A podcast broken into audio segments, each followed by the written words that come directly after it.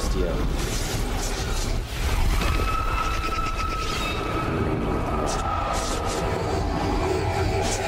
You're listening to Supernatural The Crossroads, Crossroads 003 on Rain Man Digital. O M me. Hello, my children. Fuck you, Chuck. Yeah, he's a pussy. No, I'm with you guys. Fuck that guy. Is this John? John died. Who is this? I- I'm his son. Adam was our brother. He died like a hunter. He deserves to go out like one. Maybe we can bring him back. Get all the cast calling a favor. These angels tell me that I'm chosen. Michael, I'm his sword or vessel. Hey, ass butt. We're brothers. God is doing this to us. God was supposed to be gone. What if I'm seeing Chuck's endings? Eileen, we can bring you back. Espiritu incarnatum est. Chuck is weakened. I think we can beat him. I can see it now. Supernatural. The end. It's God, Sam. How the hell are we supposed to fight God? Yeah. Warning Supernatural The Crossroads contains adult language and discussions. If you're easily offended, do not continue to listen.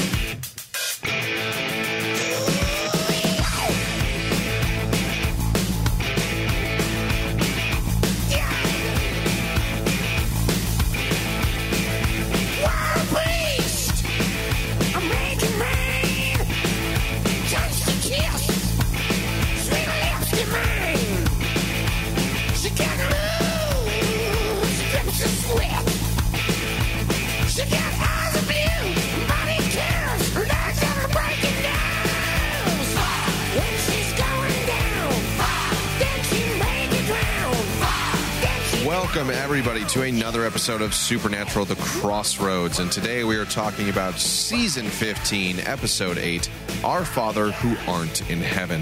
I'm your host, Thomas Cowley. Joined with me is Ryan Denton. Yo. And Michael Flores. Hello, hello. Let's get this show started. Let's fucking go, right? Mid season Let's pull finale. up this energy Let's do some cocaine off a hooker's ass. off of right? Eileen's ass. Sure. Yeah, I mean she's she's listen, she's fair game now. She's part of the show, right? That's fair. We've we've tried to fuck everybody else. I'll pass. Right? I'm, gonna- I'm gonna let that be you guys. You guys can have her. Does that mean you get Sam? I Somebody has to fill the other Yeah. half of this slip I think out. I- Why are you gonna pass? that's a, this is a no go for me. Are you a deafist? I yes, I'm a deafist. Is that what the it- can we can we make that a thing? She wants to hear him yell fuck you. He wants her to be able to hear him yell fuck yeah. Yeah, I wanted to hear. Oh fuck yeah! I, I you know what? She probably thanks God every day that she can't Hear that. hear Dude, that. that makes girls wet, bro. yeah, okay.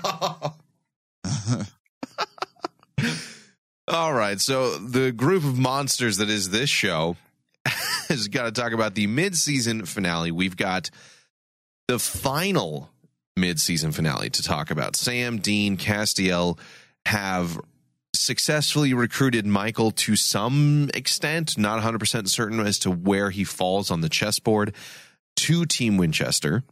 Uh, they've got Rowena, Queen of Hell, now in their in their pocket. Essentially, it seems like we're slowly building up a, a new team Free Will, which I think is the third iteration of this because it went so well for the last two groups. Yeah, team free will didn't really mean free will, did it? It was No, just a, it was not just a team with some will. There was a guy named Will in it. Sure. It was a bit. It was a bit of a, a setup episode, but it did feel a little bit slower than most mid-season finales, but I'm not 100% certain as to where that problem lies, and we'll discuss that here because there were some inconsistencies throughout this episode, things that were stated f- during this season, even Yeah. that were then suddenly forgotten about or removed entirely and for the sake of just having other things happen which from a scripting standpoint is where i I think we're all kind of taking a little bit of a point off or two and we'll discuss that at large but we did have some movement forward with our characters as to where they are what they're going to be trying to do for the remainder of the season where they are emotionally and and their conflict between one another, primarily Dean and Castiel, Right. with Rowena acting as a sort of, you know, couples counselor to try and get them to work through their problems. Man, if she was a couples counselor, she would just say, "Let's all have sex." She wouldn't help. she wouldn't help the relationship I at don't all. know. I think that would help. I'd be. She'd be like, "What if we had a threesome? That'll help, right?" And then she'd be very successful. I think a threesome would have helped my relationship. Really? Probably not, but at least I would have got to bang someone else, just like my ex-wife did.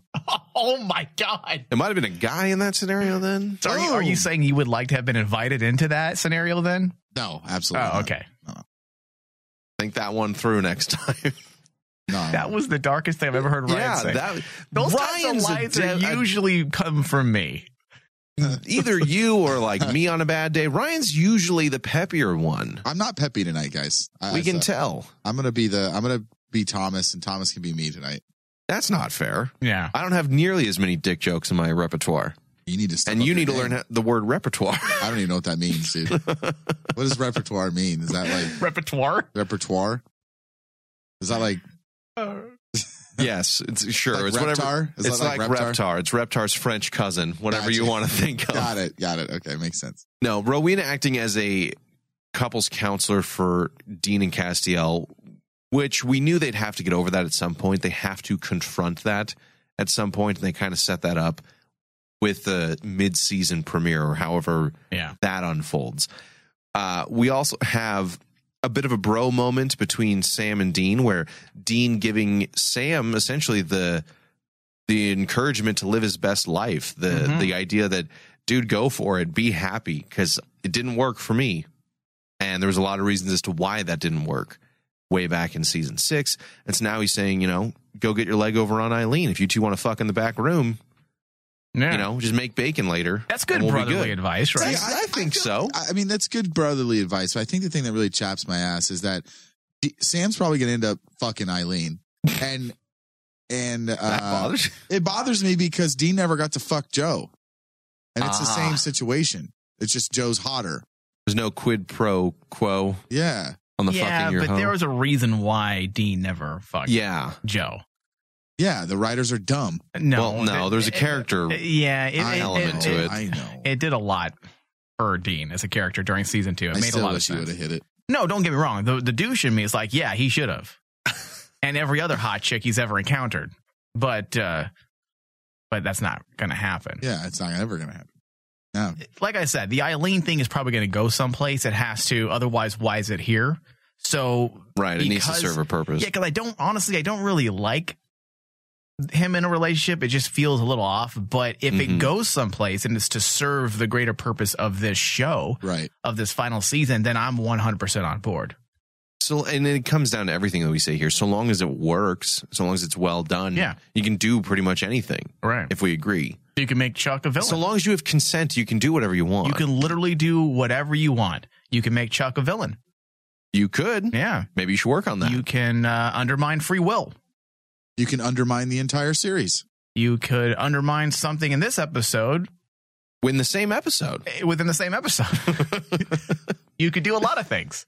You could catfish somebody like Chuck did to Eileen, which felt extra unnecessary to me personally. I think what was what was strange about it for me was only because we all knew that you're dealing with the mid-season finale, Mm-hmm. and you're like, listen, this like we already we knew what was going to happen. Like this is something dealing with. I pretty much figured it was Chuck. It was Yeah. Chuck doing something. Yeah. Especially after Donatello's little warning there, or the the Bluetooth version of Donatello. Mm-hmm. I figured something was going to be going on here because why would they give Eileen this odd subplot out of nowhere? Hey, I'm a character that's never before been established, named, or even mentioned. Do you remember me? Yeah. Yeah, I do. right.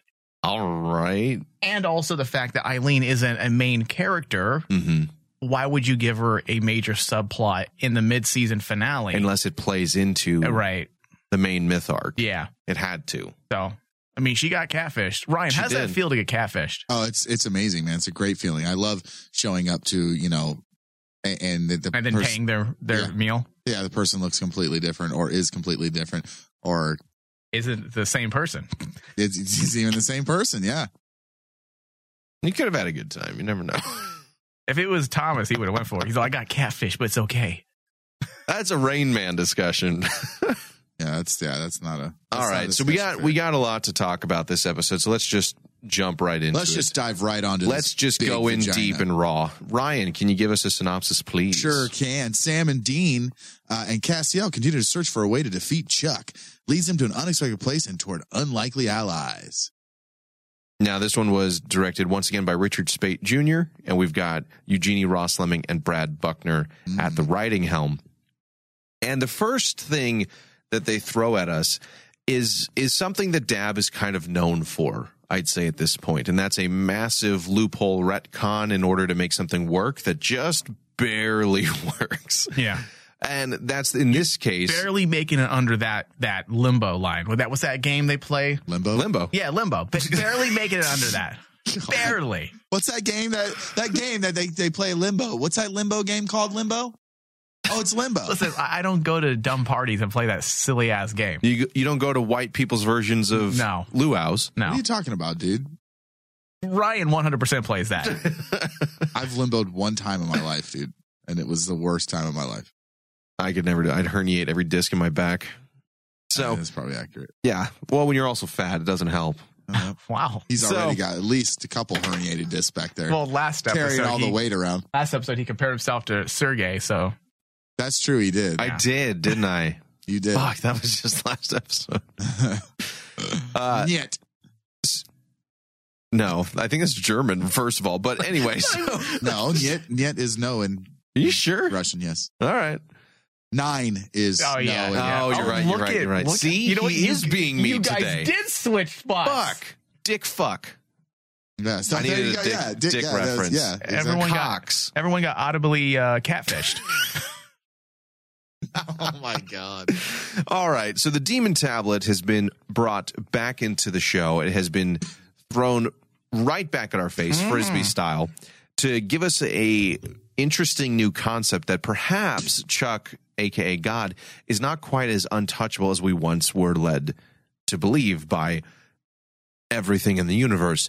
So the logic behind this idea can work. It's a sound if then statement, but it's a little bit of a mess on how we got there, which, as I said, seems to kind of be how Andrew Dabb's show has done some things. It's not that these ideas can't work, it's just how we get there is a little bit of overly complicated or muddied. think that's a good way of putting it. When they state whatever they're about to do or Mhm. the excuse, you're like, oh, that makes sense. But you're also asking us to take a giant leap Mm-hmm. and hopefully we don't fall and hit every branch on the way down. And we've hit a couple branches over the years. I think that's the biggest problem with Dabb is Dabb. I don't, I think he's too big for his shoes. Like he he he has a size twelve, but bought a size ten. Or I, I, what's the wording? Uh, Maybe I'm just, maybe I'm dialing it it's in too like big Dabb for his is. britches. Yeah, too big for his britches. Look, you are Thomas tonight. Amazing. Because I was about to make a fat joke. Amazing. What is going on I, tonight? I have no idea. I'm the same stupid asshole, but um, no, I, I think he's. I, I- I think he feels like he wants to do something epic, and he's like, "I'm just gonna do it." I'm like, "Well, Dabb, I don't know. I don't think you can make that jump, buddy. Like that's like ten feet, and you could maybe I can make it. you can maybe jump a foot On a good day, if you fell. because Dabb sees a target, and I don't think he realizes It's grandiose ideas. Yes. It's it's I'm gonna shoot for the moon, and everyone else is like, you're not gonna make it. Dabb thinks he's better than me. Or not, he is Dabb. Hold on. He's talking to himself. he probably does. You fucking fast. I Oh. fucking hate you. Oh man, you are so buff. Look at you. Oh god. My own worst enemies, yeah. Uh. I fucking hate you. Yeah, I hate you and God's not on our side. Motherfucker. Stupid asshole. No, but uh, I understand what you're trying to articulate.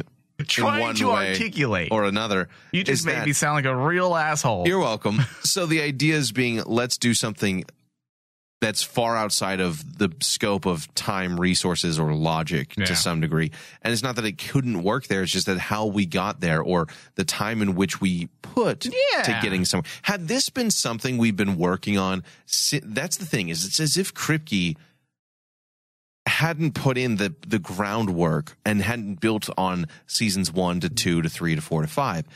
It's just this is all going to happen in this episode right now, and it's one of the problems that Dabb's run has is that there aren't brickwork. There isn't any brickwork laid beforehand. It's just we're going to build a house right here, and you haven't set a foundation, and so oftentimes it it collapses or is a little bit shaky because the idea that follows that that Dean basically details to us is that the very existence of the tablet suggests that there is a situation in God's mind in which he would not be around.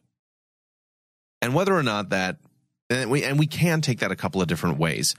The idea that he is not infallible because he wrote this in a way to protect humans. Now originally we had all thought that God cared about everyone, people, us in general, and therefore it was a way to keep humanity safe whenever he was gone or if he had decided to be hands off as he had been for the Yeah. last fucking forever. Yeah, and that was the original It way was it was original framed. tools on how to survive. Hey, when I'm gone, or if I'm just gone and you know hit snooze too long and a centuries goes by, and demons try to butt fuck the place. Oh. Wow. Here's what you can do. It's like a note that your parents left. Hey, there's a lasagna in the freezer. Take it out, put it in the oven for an hour, set it to 350. That's what the fucking demon tablet essentially is. But the thing that we're doing with it now, now that we've changed Kripke's original version of God and what that character was meant to be, we're switching it to where this might be a backdoor secret exposition to that he has a weakness. I mean, normally butt fucking and backdoor go together, so that makes sense. Right. Yeah. That's how it should. I mean, what? Wait, what? Yeah. The idea that and if- Ryan's back to his old self. Did you guys switch again? Yes. Yeah, we're just So- switching bodies. if you if he left this for humanity in case he was gone or indisposed then that by that logic alone the fact that he left a note in Yeah. case means there's something that could result in that in case and i'll be honest that took a little bit to try and follow that logic Yeah. while watching the episode it took a couple pauses throw on subtitles back that up a minute because it's one of those by the very nature of the tablet existing and saying, hey, if everything went to shit, that means that there's a possibility for things to go to shit. If if God was always infallible and never had to worry about that, there'd be no need to write this statement in the first Right. place. And that's why And that it- took me a minute. And that's why this idea does seem like it could work. But again, going back to what I said, it's one of those Dabb things where, okay, you're going to not retcon, but you're going to restructure canon. Rework, You're going to restructure, rework canon. And you're, yes, you're going to bend it to make it fit your story. And that's fine. It can work. But let's make sure it would make sense within the context of the season because one thing Dabb does is he will do one of these maneuvers and for that episode it works. And then 3 or 4 episodes later it's like, "Well, do you remember you did that Mhm. earlier?" So if this is their way to let Sam and Dean know that God is defeatable, that he does have a weakness or an Achilles heel as Sam had stated, then it works just fine. But let's stick with it, let's flesh it out a little bit more and and go with it. but make sure you stay within the confines now of Yeah. your new restated canon. If you You- change you it can't again, just change it every two. you can't bend it every time you want. Like sometimes it just goes left and it has to stay left. Okay, no matter yeah, what you yeah. do. Or sometimes it's just always left and it just kind of curves that way. Well, sometimes if you use the other side, the other hand, it will automatically bend oh, the other you, way. you're you're bending it. Yeah. you can. Bend I don't it. think what is, what that's do you right. like? A, what do you like? A, a dick bender from It's like Gumby. Avatar? It's like Gumby. Remember the old Gumbies? Oh my god, Gumby. I, I just think Dabb needs to choose what he's going to do and stick with it and and use it for the long haul. Like if this tablet was simply used, which I don't think it is, do you think they're done with the tablet or do you think there's going to be more to it? Because that's where I have a problem with it. You have this convoluted restating of canon, right? To simply what? Tell us that God's able Yeah. to, that God is able to be defeated. And then what? Well, the tablet is now stashed. and We never see it again.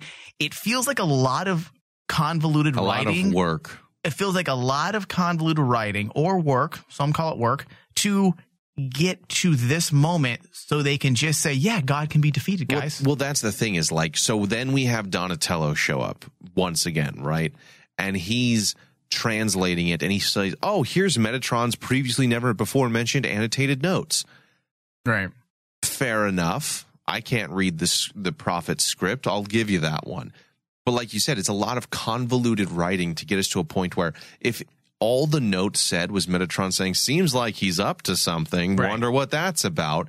There had to be another way, a la a character, perhaps an angelic one, who had existed from the beginning of time, who might have been his most profound confidant, who might have had no reason to go against God. Therefore, God would theoretically, in his prideful moments, tell him something that you could then twist against him. Yeah. I mean, especially. Or you can have previously never mentioned text on a previously unseen script yeah. tell you that. There's a lot of, I feel like there's a lot of wasted time. And I think that's the biggest thing. Number one, like for example, Michael would know everything, right? Right. Michael would know that God has a weakness, right? Well, then the episode should have been just Michael. the Adam and Michael scenario. They could have used Donatello still and said, "Hey, Donatello, we need uh so and so useless demon number. What was that guy's name uh, that Jack played? Belphegor, Belphegor mentioned that the cage was busted open. And I need you to find. I need you to see if you can find some godlike magic happening in the world, just like they did in this episode. Boom, they find them. Now we have more time to caress. Yeah, I'm going to say caress. Caress that moment a bit more and make it work a little bit better. Build up that that emotion a little bit more. Spin more because I'll tell you right now, Adam uh, slash Michael was was the greatest part about this episode, and we weren't given enough of it Oh, 100% If- hands down, he was the best part. if they would have spent more time there, they cut the Rowena stuff, they cut the tablet scene, we would have had another 15, 20 minutes.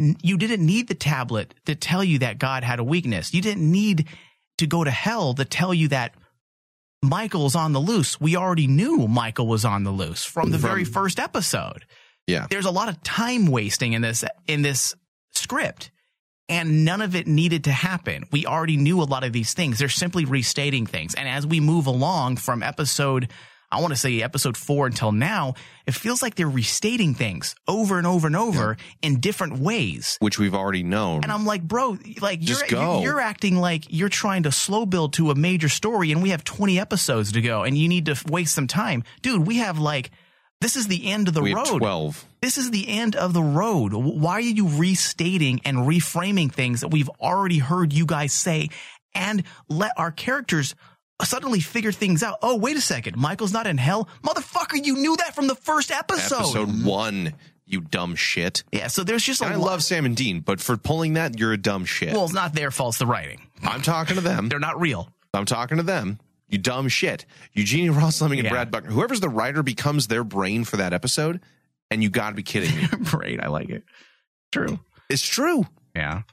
So yeah, and the whole Donatello thing could have still kept it in there. Would have well, worked. could have still kept it in there because the main point of Donatello being there ultimately is that he's Chuck's secret wiretap, essentially his Bluetooth, as he called it. That through the prophet, he's able to speak with them, interact with them, see and hear and understand all the things that they're going through.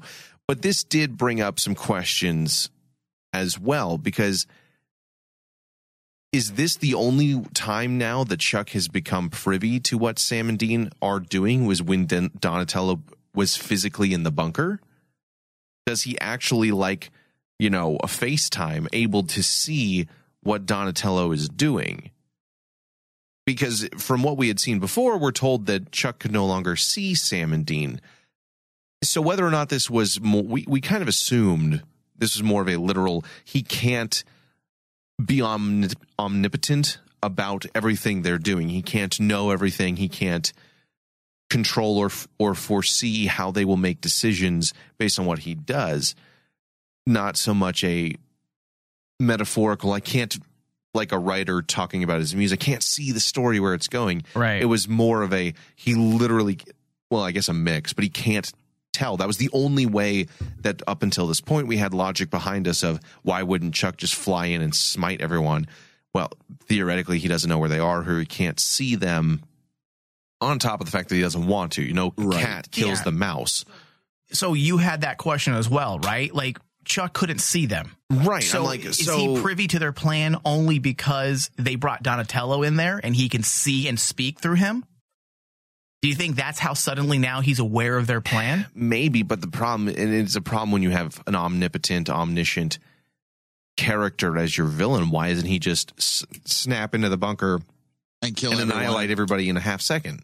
Would he You know? even? There's have to- gotta be a couldn't he reason just- why. he could just snap wherever he is and kill everyone. Well, and the and the part of it is that he doesn't want to kill his best Story. entertainment. But at Yes. that point, as we saw with what he did with Jack and what Michael did in this episode, just make them forget the last season events, unless the Equalizer really did take him down a peg to where he can't do I think that's all what, the stuff he would have otherwise done. yeah, I think that's what it is. And if that's the case, then we kind of need to build up to this stuff. We need to have some explanation as to what his limitations are. We know he's trapped on this realm, and that's about as far as we've gone with it. And with Donatello, that is a massive problem if their prophet is also just a, a window into their secret plans. But at the same time, in traditional, well, maybe not a Winchester, but definitely Crowley fashion, they could use this as a chess move and play it against him.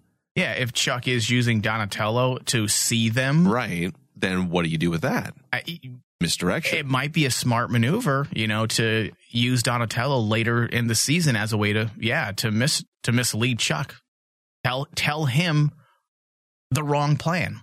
Well, I said before, as we were from this season's premiere, that the fact that Sam and Chuck are connected and he can kind of see into Chuck's notebook and what he's writing out and what ideas he's coming up with, that might be their only play is that if they know what he's going to do, then his all powerful, um, all knowing abilities don't really matter as much because they can play against that directly one to one.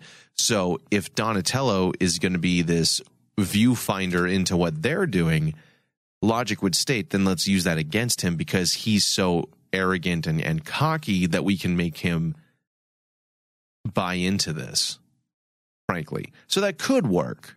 Yeah. We need to see what they do with the rest of the season. But ultimately, that set up the idea that they need to go after Michael slash Adam and get them back into Team Winchester, or at least get them to help them in some extent. Now, this is something that we as fans have been talking about for a very, very long time. The return of Adam, our version of Michael, needs to be addressed in some way. He can't just be sitting in the cage, you know, thumb up ass for eternity. That had to end in some way. I mean, That sounds like a good time, actually. I mean, yeah, just just knuckle deep, uh, you know, in the cage, just just sitting there, just finger banging, out? your- just finger banging yourself, thumb thumb banging. thumb banging, Thumb banging. Yeah. Wait, what's the difference? It's still a finger. No, it's a thumb. That was a thumb. It's a finger. How many fingers you have on your- on on in total? Technically four You have ten. on a hand. Ten. Ask any scientist, a thumb's different. A? That's why it's opposable. It's a whole thing. This isn't biology 101. We're not here to talk about monkeys and stuff. we're not. Oh, So we're here to we had been told banging. we had been told at this point that Michael had been deranged, crazy, lost his mind, and was just sitting in the hell, you know, in his own piss, playing with himself. That's what we were told. But I did like that idea that Dean said, well, the ones who told us that was Yeah. Lucifer and Chuck, both renowned for their truth telling abilities and honesty. Fair enough. That immediately had me go from, okay, how is this going to play out if he's insane to, oh shit, that's actually not a bad idea. I actually like this a lot. And one of the things that I am a very big anti Adam person, but I I clearly think that he was the best part of this episode. And I think it was very cool that they gave us kind of a swerve and not made him completely psychotic or completely deranged Or an asshole. or an asshole, Yeah, but he was that one. he was played the more righteous like He had a good head on his yeah, shoulders. yeah, and he sent he actually was understanding. He was Yeah. empathetic. he spent an eternity in the cage and he didn't lose his mind. He he gained his mind. Yeah. And I think that's a good twist for us because I fully expected they just to bring him back and him be a jerk. You know? Yeah. I think that's what a lot of people Well, I think after season 14, though, that would have been boring, honestly, with Apocalypse Michael being the world's biggest dickhead. To have another dickhead. to have show up another like that. dickhead would have been a, a bit of a pisser, especially when Chuck is the villain right now. And we also have a dickhead running the show too. So I mean, right. it's just, well, he's more of a cock. I know what you're talking about. That's I true. definitely, I, I don't, I haven't seen my dickhead since I was oh, forever. well, that's all he actually does see. Maybe sometimes. I doubt Oh. it, um, dude. He can't see it over in, his belly. in the morning. In the morning. Oh, right. You know how you can see your abs sometimes in the morning when you wake up. Sure. A lot better. Sure. Okay. I guess not. Thomas is like, what's an ab? Yeah. It's abbreviated like he- version of I like how he reverses the heat. He just like he, Dude, that's how you do it. yeah. So You just got to reverse it. I I think it was a smart move not to play into what we would have expected from Michael at this point. Um, the question comes up though: Why would Chuck lie about that? Well, I I think that kind of plays into what we could have done, Mike, as you said earlier, if we had just gone straight to Michael rather than bother with the tablet to get to a different point to then just get to Michael for him to tell us. If we had just gone straight there, he could have easily said, "Oh yeah, this is what Chuck's up to because I'm the dutiful son and he's always told me the truth because I'm obviously trustworthy." Why would he not help Michael out previously? Yeah, especially if you think, I mean, it makes perfect sense. They could have bypassed so much nonsense because, I mean, it just, it, it almost writes itself, which is bizarre that Eugenie Ross Leming and Brad Buckner didn't see it. Mm-hmm. Like, Chuck lies. It's very simple why he lies. He lies because Michael knows the truth, knows everything except for the fact that he's a, uh, just a, writer dirty, that, dirty that plays games with everyone. Mm-hmm. But knowing that Sam and Dean know that the jig, he knowing that Sam and Dean knows what's up now, the jig is up for Chuck. And if they get a hold of Michael, guess what they're going to tell him? And now How he has just added to his list of enemies. Yeah. So all of that makes sense. I mean, Well, even that that's a pretty good setup, and even Yeah. this helps season 14's Apocalypse Michael because in in one of the best episodes of season 14, Nihilism, he says, "I'm going to kill God because he's a prick like that, and I've had it up to here with him." And at that time, we're like, "Dude, that's a lofty goal. You're an idiot." yeah, But with this, it strengthens if that Michael idea. actually knows the possible weakness that Chuck has, and Apocalypse Michael has all the reason in the world to hate him and know that, it makes sense. it makes sense. Now suddenly his vengeance in season 14 is all the more believable. it brings more weight. It carries more weight, exactly. So that was something that I appreciated because I'm like, okay, this helps previous elements that don't feel just like thrown away statements. Unfortunately, there are a few previous elements that feel like thrown away statements, i.e., while I do, I, I think, say right now, Adam and Michael was the highlight of the episode to me. Without a doubt. I thought the acting was phenomenal Jake by Abel Jake knocked it. Abel. He did a Yeah. great job of playing the two different personalities. In the very beginning, even when his voice is just different, I was like, "This Well, is his facial expression. his facial expression, his, his posture, his mannerisms, everything about it is distinctly two different people, and I liked that a lot. I, I agree. I, that was one of the things that I was going to mention is that hi- him switching back and forth between characters, and that's one of the things I think we see a lot on on CW in general. Is you know even in the Arrow and Flash shows, we have a lot of characters who play multiple versions of themselves, and being a completely different character more than once. Watching him switch immediately in between characters was really well done. And typically, like that's really hard to do, mm-hmm. and to make it look believable and just immediate. Yes, and I thought he did a really, really great job. And I was actually really surprised at his portrayal of Michael as being less of a cock than what we remember. Michael actually felt like what an angel is supposed to be. Like he's borderline protective of Adam and he's somebody who he talks to and they have this prison's supposed to rehabilitate, right? well, Yeah, you know, I mean, maybe once you get asked they're prison once, wives. I mean, you're rehabilitated. they do. For sure. He is inside him.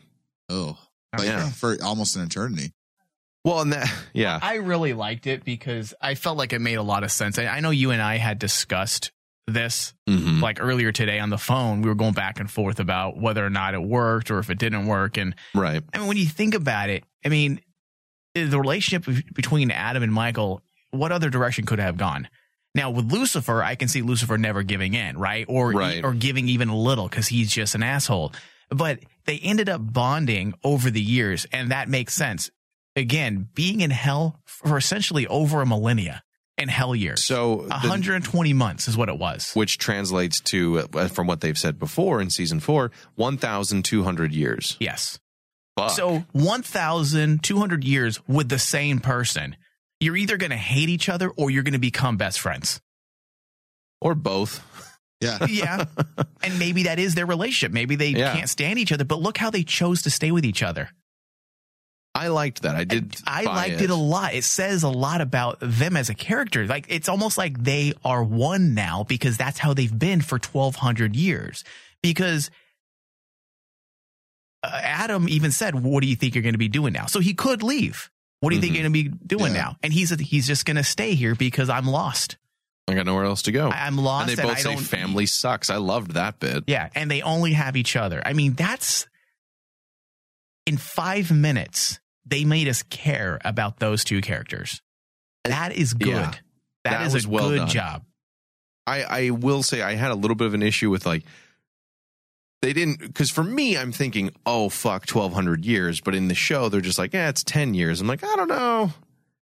If I'd be that normal after a millennia for a burger and pizza. But it it worked. I think Jake Abel did a fantastic job. Would you want him to come out like like I don't know man. just if, deranged? And, maybe. I mean, it would make if, at if least it was in complete, regards to Sam and Dean. if if it was in complete isolation and he was by themselves.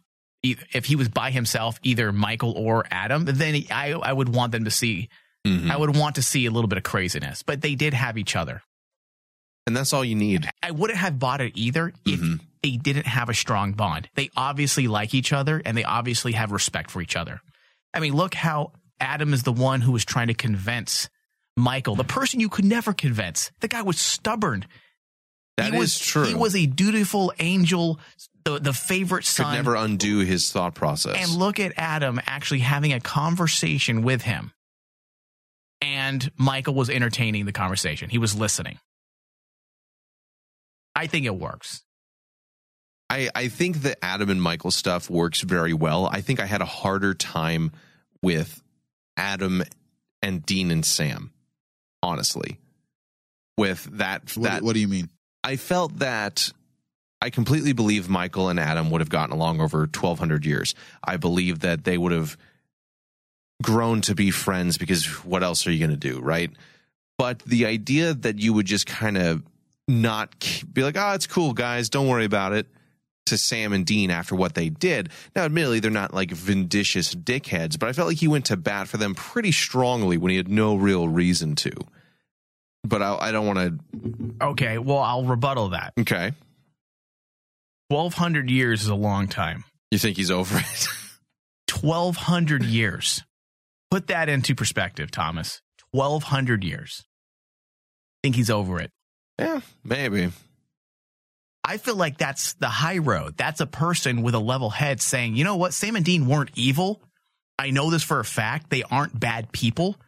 I got the shit end of this deal, but the two of them aren't bad.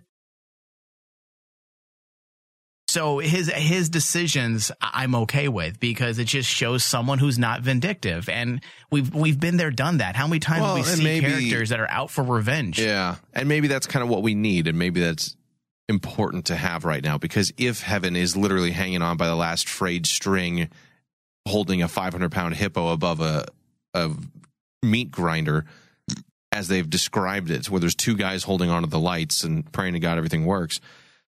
Maybe this altruistic, live and let live, calmer, less wrathful, vengeful Michael is something that heaven and the world at this point needs.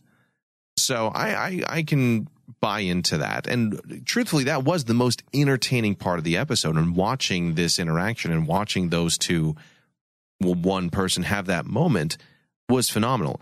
All of that stuff, once again, I it might be one of those like Dabb's done before. Once again, it can work. It's just how we kind of got there was a little bit muddied along the way because there's one big bump in the road as to getting to this point, which should have been more screen time overall with Michael, was that we had to take a detour route through hell with learning very, very little. Um, now, the fan moment, of course, is the return of Rowena as Queen of Hell, which you guys, I wasn't on that episode, but you guys fucking called it. Mm-hmm. Rowena, the Queen, makes all the sense in the world, something that we have talked about and would have loved to seen later. Because honestly, here it was a little bit disappointing. We all knew this was going to happen. There's Yeah. no way that you couldn't have the most powerful witch in all of existence who's related bloodline wise to the previous king of hell, who is not ever about to take shit from anybody, go to hell and not shake up the un, you know, unclaimed throne formula just a little bit. There was no way that wasn't going to happen. But what it did happen was entirely too soon. It has been a couple of fucking weeks since the rupture episode, about a month. So maybe 10 years in hell time, give or take. But to show us that was a little bit too soon. And truthfully, it did not work where it was placed in this episode because it was just a stopgap. And much like the demon tablet and Donatello f- taking time to get us to Michael, it was a roundabout way to get somewhere we already knew where we were going. Well, the thing that Mike mentioned earlier is one of the best things about the first three episodes was the fact that Rowena was her death. It was one of the most impactful things. It was one of the things that pushed Sam in the direction that he's going. And now you've uh, essentially taken it away because she didn't just die. She died and now she's living her, like living the best life in, in hell. Like she literally Living her is. best life. That's yeah, true. She, she is. I mean, she, she is the queen of hell. And I, I'm okay with her being the queen of hell, but I think it's too soon. It should have been something that we saw in one of the last episodes and, and left us kind of wondering, you know? I agree with you, Ryan. Ima- imagine if, let's say, they're about to lose episode 16, 17. Everything's mm-hmm. about to go south for them. And then she reveals herself as the Damn. queen of hell and she saves the day. That would be such a Very sweet Crowley moment. moment, too. Such a sweet moment. But then we find out that what everything you just said, Ryan, and it just it undermines the saving grace of significance the of first death. three episodes and the significance of her death. Mm-hmm. In one fell swoop. And you did this all in under four episodes. You Yeah. destroyed what you're undermining your own episodes. Never, you used to just undermine Kripke. Now and you're undermine undermining yourself. Gamble It's and undermine so Carver. meta. It's Dabb fucking Dabb. Now Dabb is undermining I'm gonna his own myself over. episodes. What if Dabb's not on my dab side? what, Like, if, what if I'm not on my own side? You literally said, Who else can I fuck? I know. I haven't fucked myself over yet. yeah. No one will see that coming. Like, Except for me, because I just oh it. shit, or will I? This is super meta. I'm so meta. Like that, that did, it just didn't work, frankly.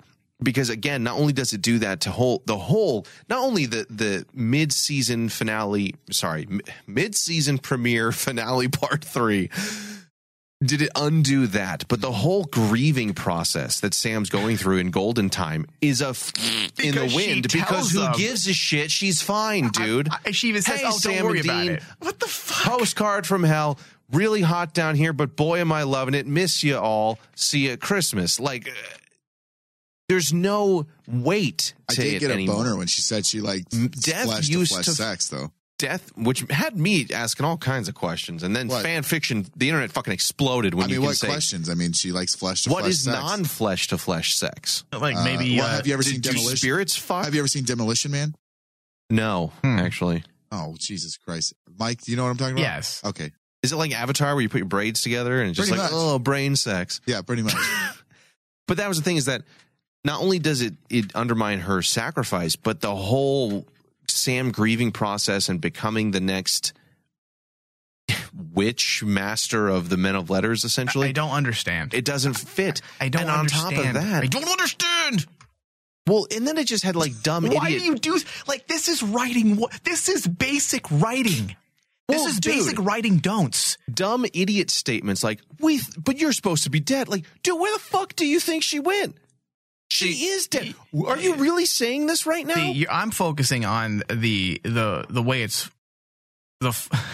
Uh-huh. you the have formatting him call out See, that's why this there's dead character's death I while see- they're in hell everyone's dead you dumbass They i'm aren't. sorry They- but they jesus aren't. They're in hell. jesus chuck fucking Well, christ he probably was confused because for some reason she looks the same when she needs a vessel, right? To be i don't a know demon. fuck it magic man So she, she put her body back together. sex like- magic like to put flesh on flesh together. sex magic Yeah. put that on a t-shirt It's just, it, I. This is where I get annoyed yeah because I can forgive uh, pitfalls, you know, little mistakes here and there. I can forgive inconsistencies from like, let's say they forgot something like seven years ago. Ah, like you know what, your season, you're on fire right now. This show is so fucking on point Yeah. that I wouldn't even think about Sure. it. You could gloss over stuff.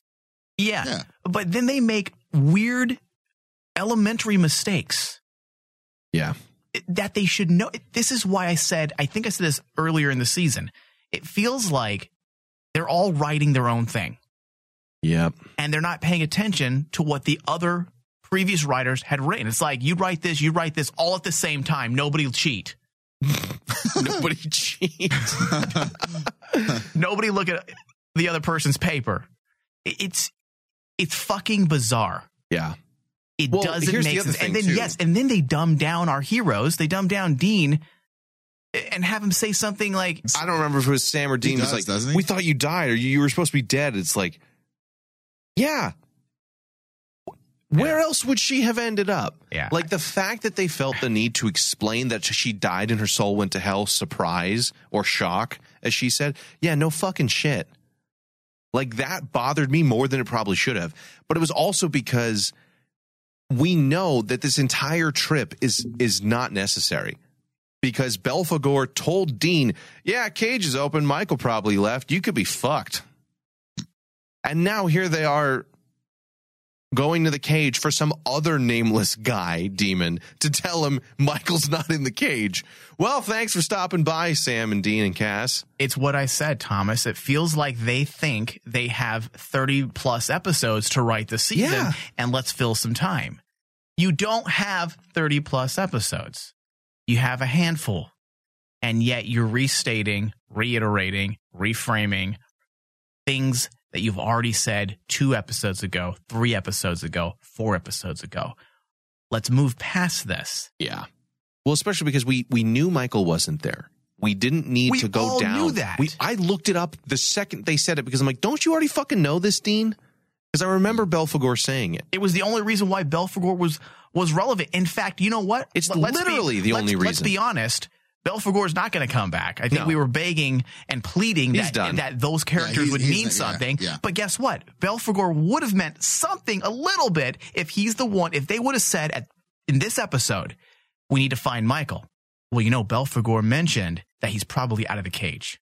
Oh That- shit! that Let's have Donatello not waste time with the tablet and just tell us if you feel a Jesus moment somewhere out in the universe. Yes, that would have fixed the Saved issue us 20 of pages. Belphegor being simply a plot device that didn't go. It was a device that moved nothing forward for those three episodes. It did nothing, but that would have brought a little Hey, bit here's of a car with here's a car with bricks instead of wheels. What is that for? Nothing. You just have it now. it would have brought some relevance to that Thanks. character. What am I going to fucking do with this now? Nothing. in order for something like that to be done, these writers have to care. and and Thomas, it do- Mm-hmm. Yeah. It doesn't seem like they care anymore. And that's what's the most frustrating thing because, like you said, the idea of, oh, we're fucked. And then Rowena, Queen of Hell, who we didn't know was Queen of Hell, shows up and saves the day last minute, much like Crowley's done before, would have been fucking epic. And instead, she's a temporary stopgap for them to learn something they already knew multiple times over. Now, ultimately, I would trying to play devil's advocate. The main reason or the main thing she did serve Mm-hmm. was, as I said, a, a, a marriage counselor for Dean and Castiel. In one statement, in which apparently you keep whiskey somewhere else in hell. Well, and you know, Sam had to go in off hell they have a wet bar. It's They've- okay. oh, yeah, is that yeah. it? Yeah, it's a it's a dignified round- It's a special wet bar. around the corner. Yeah. Past the shrieking agonies on your left. Yeah. Correct. Right before the bathroom. Yeah, right before Cerberus. And, and why does Sam look confused every every moment this I, season? I don't know. dude. Because he is Is that his new like acting maneuver? Let's look confused. yeah, no, let me uh, let me get that. Every time someone like talks Jeff to him, he looks. What happened to Jared? What happened to him? I don't know. Like the guy's a great actor, but for some reason Maybe getting arrested shook his confidence. that was Aw. they the, these shoot these episodes were filmed before that. No, I just feel like even his performances are kind of like all the same. His his his now go to look is confused. Sheepish, It's- sheepish confusion. That's what I hear. Yeah, like I don't, I don't know what I'm doing. I'm sorry. and he even does that little breath too. He does that. Yeah. He's almost out of breath. I, I don't. I'm confused. That like scoff laugh. Anyway, so this was for Rowena to tell Dean and Castiel, "Hey, life's short. You should fuck more often. Don't let this get you down." Which is appreciated, but at the same time, I couldn't help but feel like it uh, once again was unnecessary because you have Sam and Castiel, two people who one human, one angel who are stuck together in a circumstance where the greater problem should be the enemy of my enemy is my friend, and they should learn that they only have each other. Much like a certain guest star, Adam and Michael, directly fucking parallel. And as we've said previously, supporting characters should show up to help support the main characters and what they're going through. Michael and, and Adam were a perfect stand in for Cass and Dean to just get over it because they had no one else. Yeah. They only have each other. Against God, you only have each other, the person who's got your back in the heat of battle. And that's Castiel. And for Castiel, that's Dean in more ways than one. And for that not to have been played out with Michael and Adam, but instead played with Rowena as a, you know, there was things I wish I could tell Fergus moment wasn't exactly necessary and didn't really add much because uh, we had other characters on the bench that could have done this. That felt really odd to me to do that in the first place. And that's the thing is where, like you said earlier, Mike, it it's Dabb undermining himself because he has his writers not know what's going on. He doesn't want them cheating week off to each other. Don't cheat off each other. He wrote the premiere. Eugenie Ross Leming and Brad Buckner wrote the next episode, and then this one. Hey, Dabb, and yet it's none not of cheating. them. It's not cheating, Dabb. It's called collaboration. No, it's cheating. Nobody look at other people's work. It it just you could have Come removed, see me at the class and bring me some food. especially because they don't show us how to get there. Or, or how they got out, Yeah. like like there was no challenge in or out of hell. It just could have completely been skipped, and we would have done nothing, and it would have given us about five to ten more pages Yeah, of of of Michael and Adam screen time. yeah. if you don't need it, you remove it. That's a, a basic tenement of screenwriting. Yeah, how many times have we said that on Yeah, Every week God, I lately, That's the, one of the first things you learn. it's what you get marked off for first. Once your script is complete, you the first thing they say is when you do your rewrite, circle everything that you think doesn't need to be there. Circle it. What does this do? It doesn't do anything. Yeah. Remove it. You don't need it. And that's essentially if you I'm telling you right now, if we were to do a director's cut, uh, if we were to do a crossroads cut Ooh. of the episode and remove the entire Rowena bit, you would not miss anything at all in this episode. The episode would still flow. It would still function. And it would still convey you the you exact literally same could thing. you could have them talk about the donatello bit and that michael they need michael just skip some of that show michael and adam in the restaurant kill lilith which was a shame in itself He'll bring her back. and then just have castiel pray you just cut to that point and then he meets him in the that that sweet, bunker place they were at what a missed opportunity to really let Misha Collins shine in this last season as Castiel.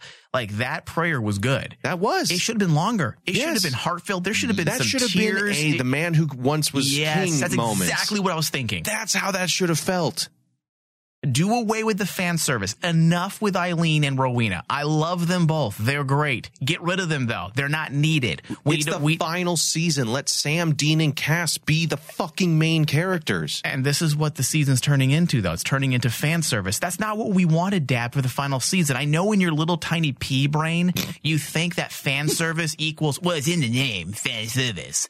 No, that's Like room service. it's hack service. Okay, it's hack service because you can't write a story, so you fill it up with things that you think fans want to see. And the only people that want to see Eileen and Rowena on repeat and every other former greatest hits character are, is a very small percentage of the fandom who doesn't really think past anything else other than what they want to see on screen when it comes to their favorite people. Uh, most of us, we're an intelligent bunch of viewers for the most part. We want to see good story. A good story trumps anything else. And you're not focusing on the things you should be focusing on for your final season. You're focusing on how many times you can get applause on social media because you have Eileen, Rowena, and I'm sure the next episode, Purgatory, is going to be a fucking fuck fest. Benny and Dick Roman, right there, inside each other. Like, I don't mind having I mean, like possessed. I, I don't oh. mind having these characters come back, but they have to have a purpose. Like Adam, And that's the thing. Adam was a, bringing Jake Abel, Abel back Right. made perfect sense for the end of the season. Mm-hmm. Perfect sense. Where's Jody at this entire show? Jody is one of the most relevant characters in Supernatural, one of our most relevant guest stars. Where the fuck is she at? She's supposed to be, you know, uh, Well, off being wayward. Here's the other thing too. There's other Wayward as fuck. Yeah. There's other characters like Jody, Donna, Claire, Kaia, who have lingering storyline that needs to be wrapped up, and yet we bring back Eileen, and I, I, I don't want to hate on the actress, but it It's doesn't feel like it's fitting right now because there's other things that need to be addressed. And listen, like I said, I'm okay with the Eileen thing as long as it pans out and it pays off later. Absolutely. But it, it just feels like we're wasting time. We wasted an episode to bring her back. Uh, we wasted, you know, 15 minutes for Rowena uh, to do something that we didn't need to do. It- At least not now. It could have had major payoff later. So, guys, if you want to hear us discuss the previous episodes way back to season one, make sure to head on over to patreon.com slash rainmandigital, where you guys can get more Crossroads with the Crossroads video cast here. There we do a complete retrospective review of previous episodes. We're about partway through season two right now. If you pledge $10 a month, you'll gain access to those videos, all the backlog of that, as well as thousands of hours of additional reviews, additional reviews, discussions, breakdowns, all the other stuff below that $10 tier comes with it. So make sure to head on over to patreon.com slash rainmandigital to pledge. You could register for that, like Dean and Castiel need to do for their soon to be wedding. Yeah, they're soon to be uh, counseling. Well, that's the thing is that Rowena's moment of talking to them and saying, "Hey, bitch more, fuck o- or bitch less, fuck more," kind of attitude. Right. Yeah. I, I appreciate it, but again, I do think Michael could have been a better moment for that, especially because he sets them up into what sh- into what will no doubt be their romantic getaway to the place they first fell in love, which is mm. purgatory. And the idea that that's what it is, dude. Going back, that's exactly uh, what you it is. know. I no. I, I'm laughing. We were alone on a mountain for weeks. I'm laughing because I think if it, I was looking to see if if I put that in the show notes because I did put it in the show notes and I deleted it. That's I- in my separate notes. I put that exact, not word for word, but I essentially allude to the same idea. They're going back to the first place where their love blossomed. yeah. Yeah, it's his supernatural back mountain. The Purgatory Edition. Can't wait Oh, to see man. them enter each other. No, but that that is is a a setup. I do like it. I do like. I'm 'cause mixed. I will tell you why I like it because whether you're uh, whether you see it as this is where their friendship really solidified, or Mhm. this is where their love solidified, whatever side of the camp you're on, Right. Destiel or just two bros loving each other, um, it's fitting. No matter how you look at it, this is arguably where their friendship Took a turn. blossomed. Yes. They were alone in purgatory, and then of course Benny was there. So for them to camera. return, so stupid, for them to return to purgatory right after Rowena had that little conversation with them, I feel like it will do the trick to help them remember what they had to do to survive in purgatory Well, so and uh, how they relied on each other and how that mattered more than anything else their friendship their loyalty so if that's what they're going to do in purgatory i i like it it makes sense it works for me I agree with you in that I want I think it's a good idea. I think going back to, you know, the old place where they first proposed to one another does work. I think purgatory in that way. and then benny that little homewrecker Dude, what a Ah. slut. Anyway, God, what a home wrecking bitch. I think that is a good idea. I do. And I think that if they go back to that and, and relive some of that camaraderie, that brothers in arms moments, that will help them get over this bullshit beef. yeah At the same time, I think it's I, I think it's a good setup, but I need there to be a actual conversation. Like some of the older episodes had moments where you were just like in the scene. And that's the things that I feel like sometimes we're rushing through scenes so quickly Yes. that our explanations are barely a sentence, if that. They're And it's just it like, we're good, right? Yeah, sure. I love you. Okay, bye.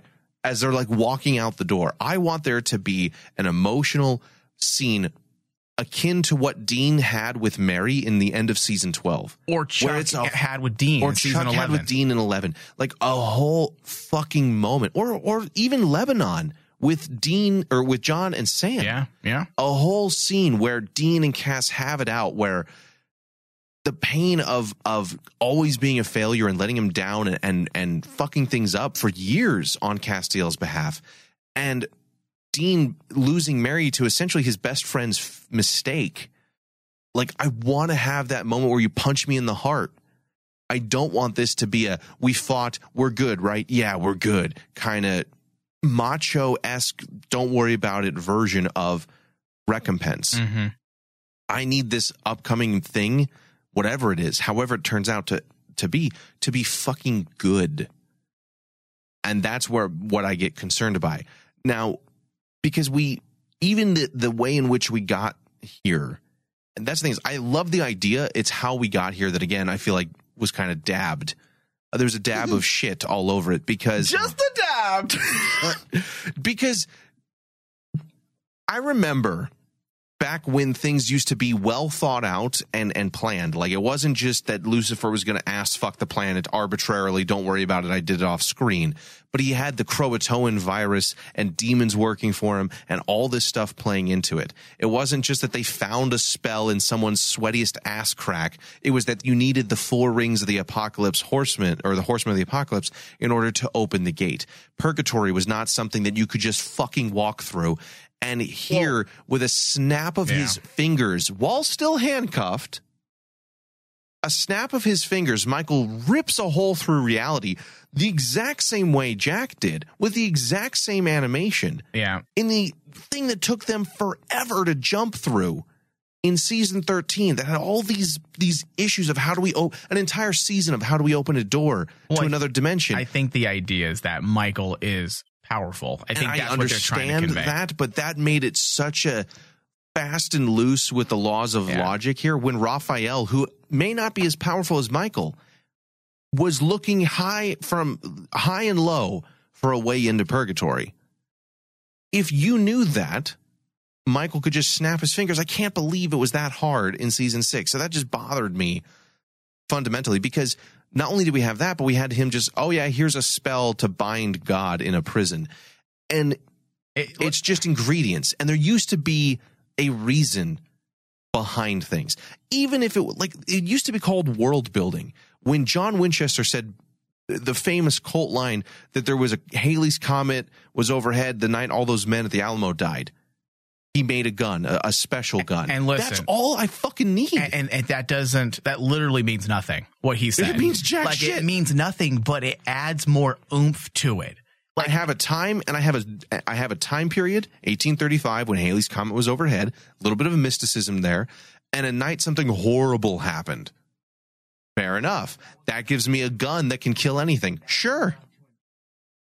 Magic. If that's my that's one of my issues with this spell thing here. The spell that can bind God, right? Okay, so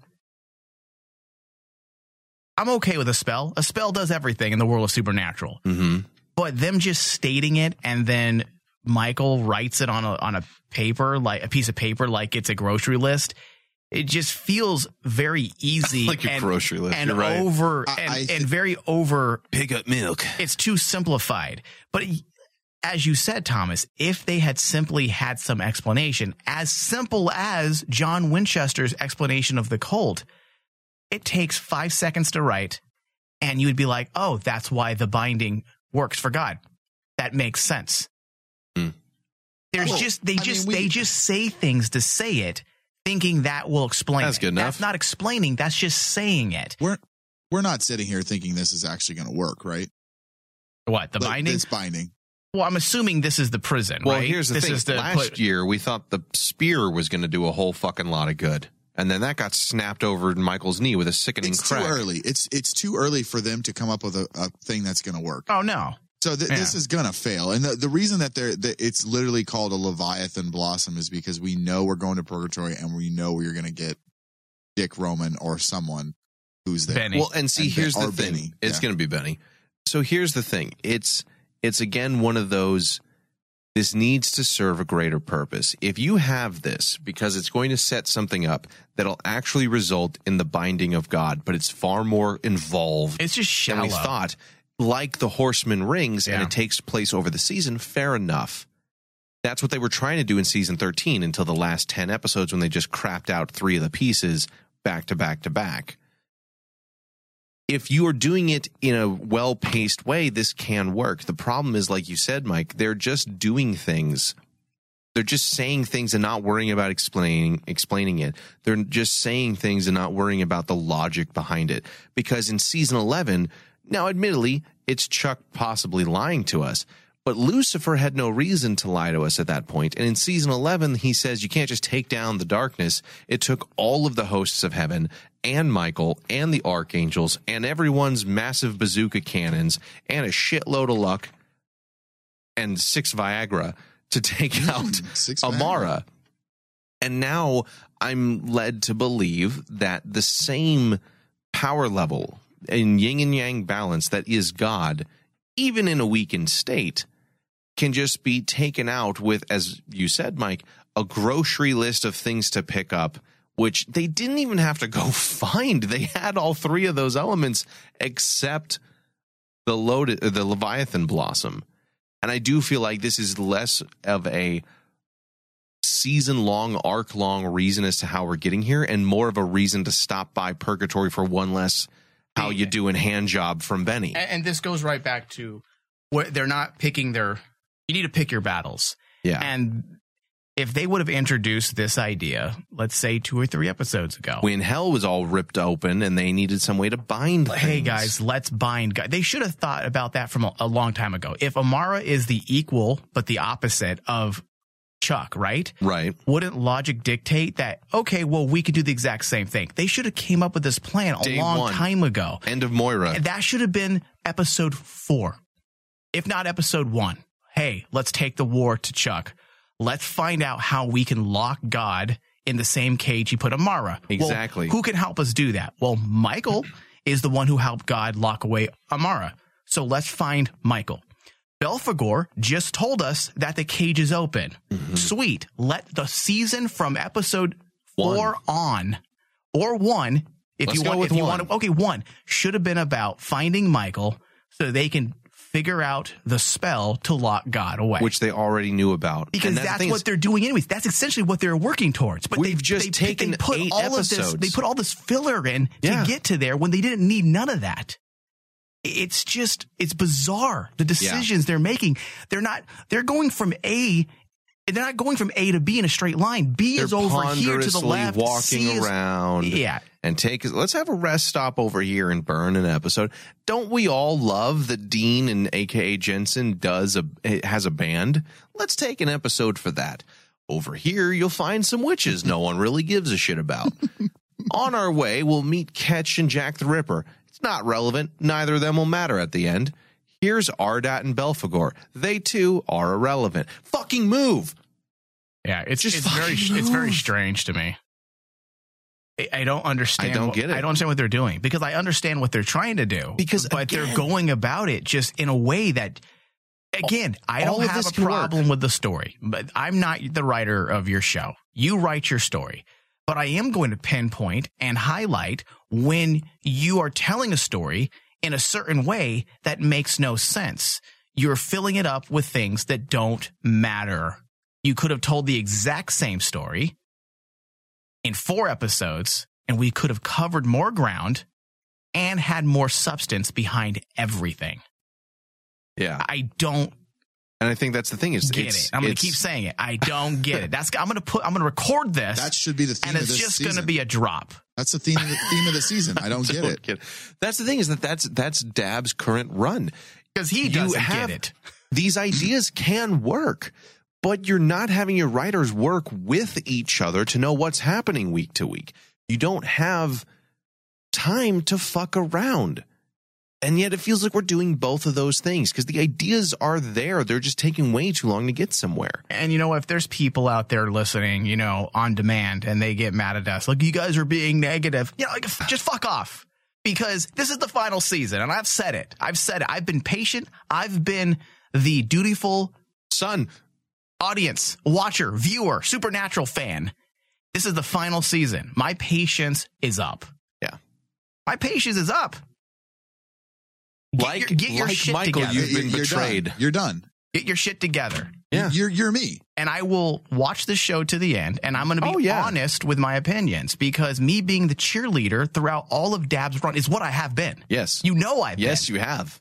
I have been the cheerleader You've talked me off the ledge many times. every episode, pretty much. It's pretty And true. now there's no one to talk me off the ledge because the three of us are about to do Thelma and Louise. oh fuck. Well, hey, what does that make me? because, car. because I Oh, okay. want this show to be great because it has been great. It, has, are we- it was great for 11 years. It was a B plus for two years after that, and then just C minuses since season 13. Are we gonna get hats that season say 14. "Make Supernatural Great Again"? Yes, I feel like we need to do that. It- and and I just I feel like a bad fan right now, but it's just like no, no, you are treating us bad. I'm gonna be an entitled fan right now. The writers are treating us like we fucking don't matter because they are not handling the final season how With they respect. should with respect. They're I- just yeah. they're just not.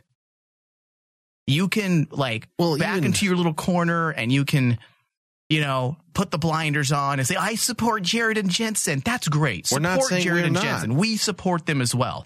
But supporting them does not mean we can't call out the writers on their bullshit because I, I'm telling you now, they're never going to admit it. But Jared and Jensen have read these scripts and they're just like, fuck.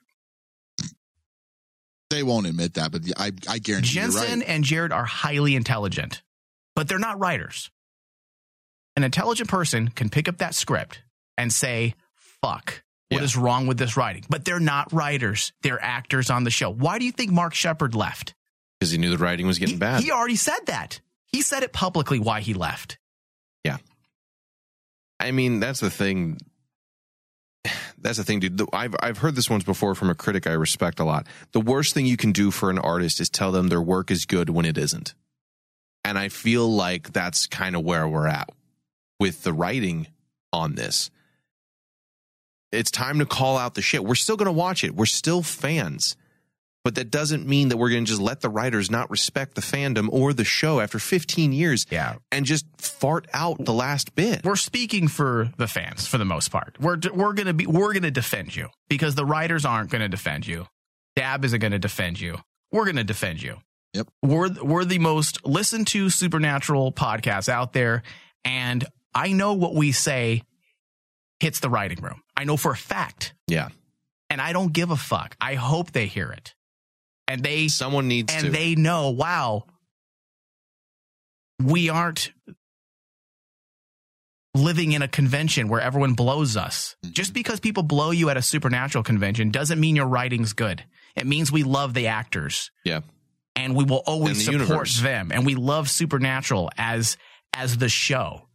Uh, but the writers if they can't get their shit together, why do they deserve any of our respect? I don't think They're they do. literally pissing in the wind.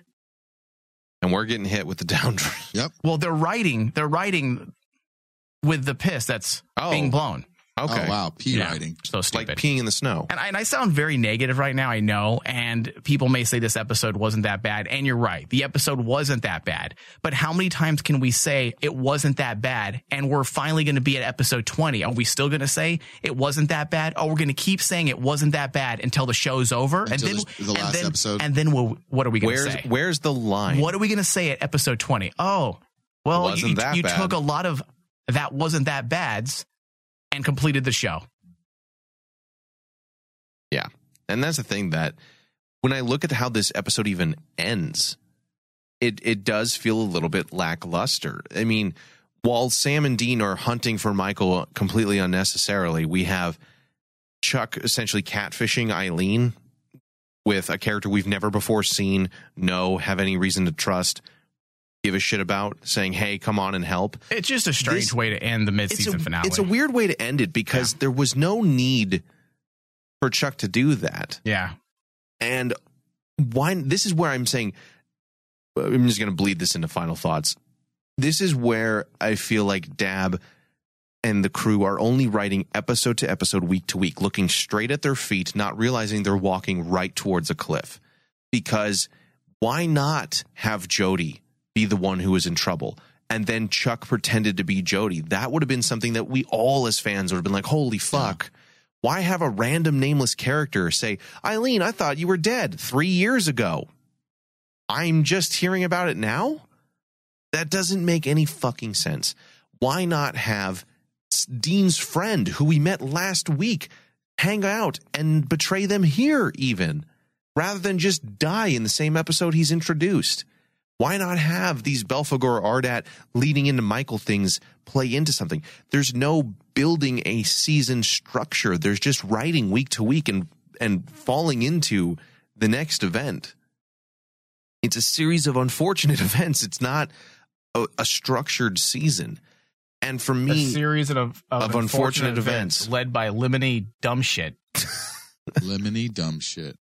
And when I look at this episode, the the stuff that we're trying to ultimately get to, that Michael's going to turn on God because he realizes he's not even the first or not even the only Michael, and Castiel and Dean have to kind of work out their marital issues through purgatory, and Chuck is up to some shit and he's he's talking to Sam and trying to twist things as he always I'm sure does.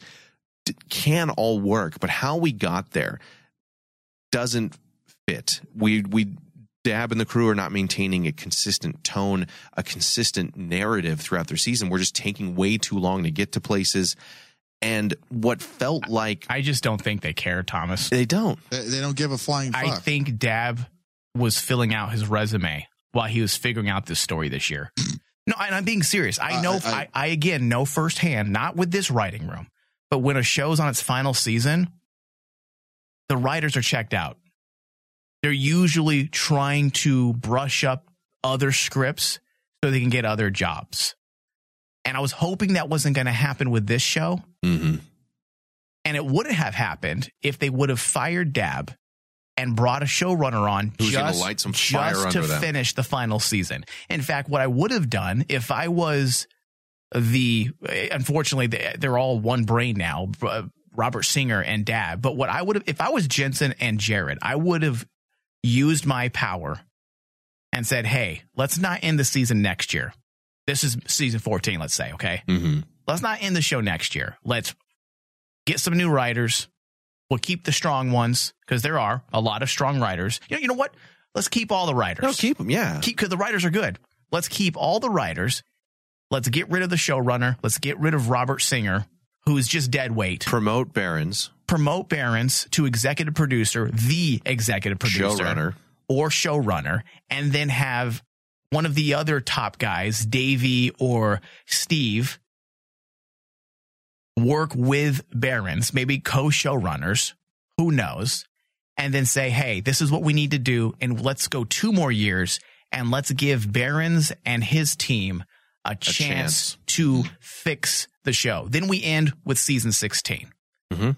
They should have fired Dabb. And when you hire someone to fix a show and then end it, they're not checked out. No, because They're- have a job to they do have a job to do and they know why they were hired to fix it. to fix it And end it. end it. But when you end a show with the same team, They're typically they they tune out. At least the leadership. I think the individual writers care because they know that everything they write right now is being watched by potential other showrunners Others, yep. that may want to bring them onto their show. But the showrunner himself is fuck it.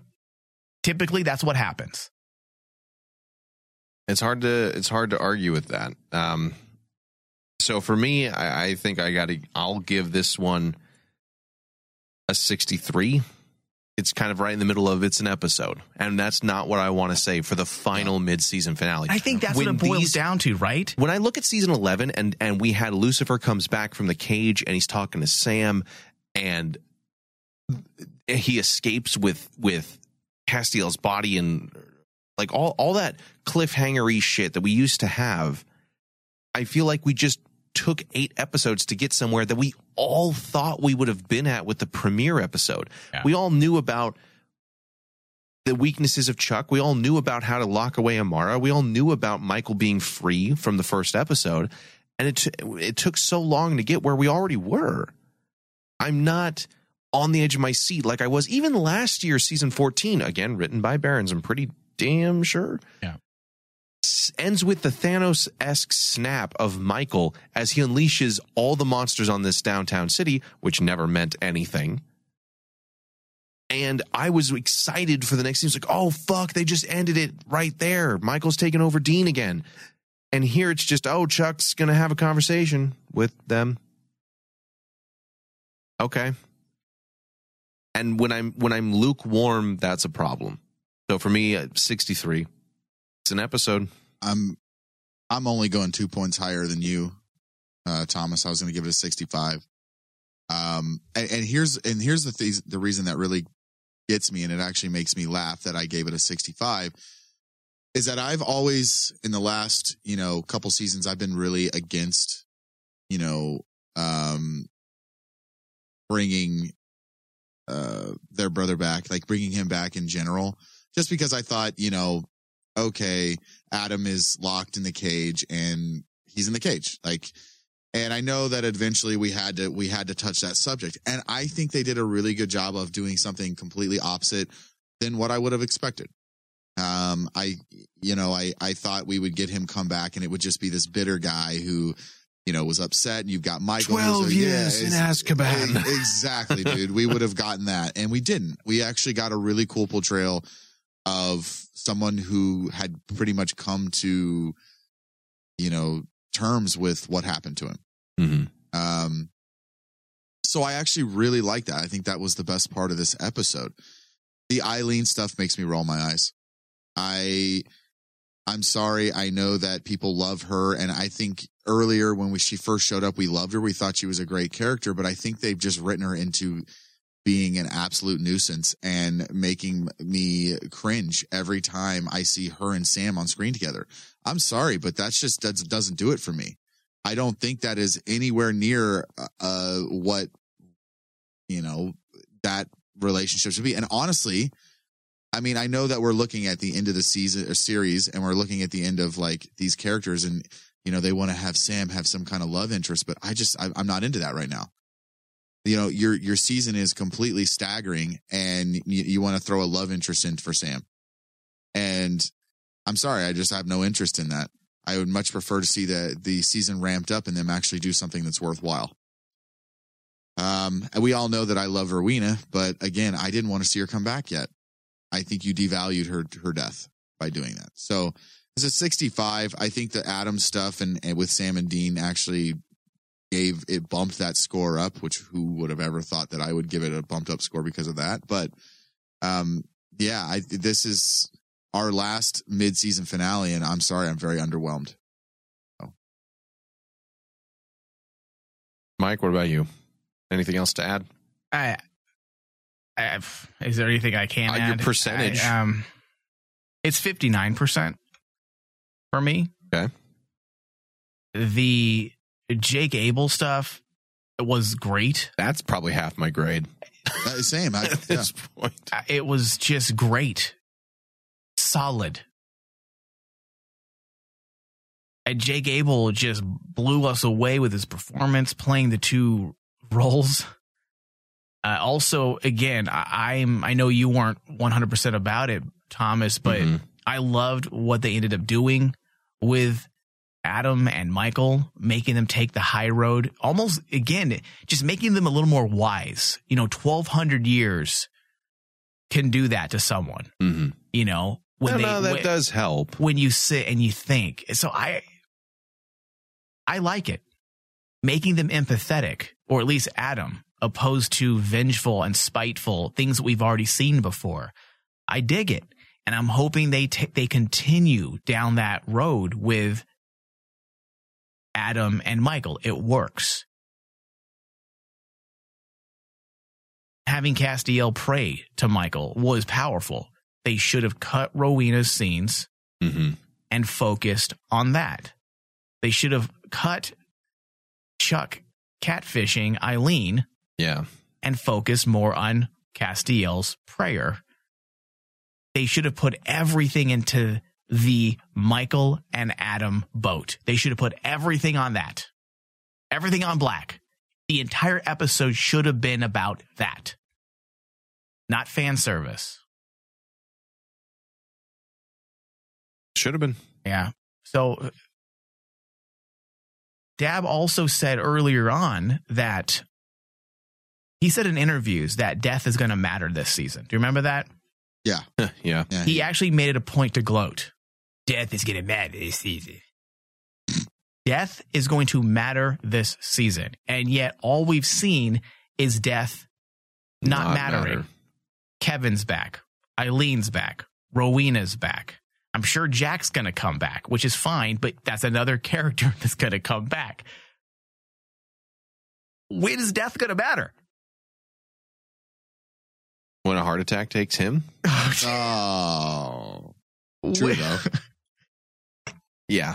I, I, I think Dabb just likes to hear himself talk. It's like, Yeah, do you listen to what you're saying?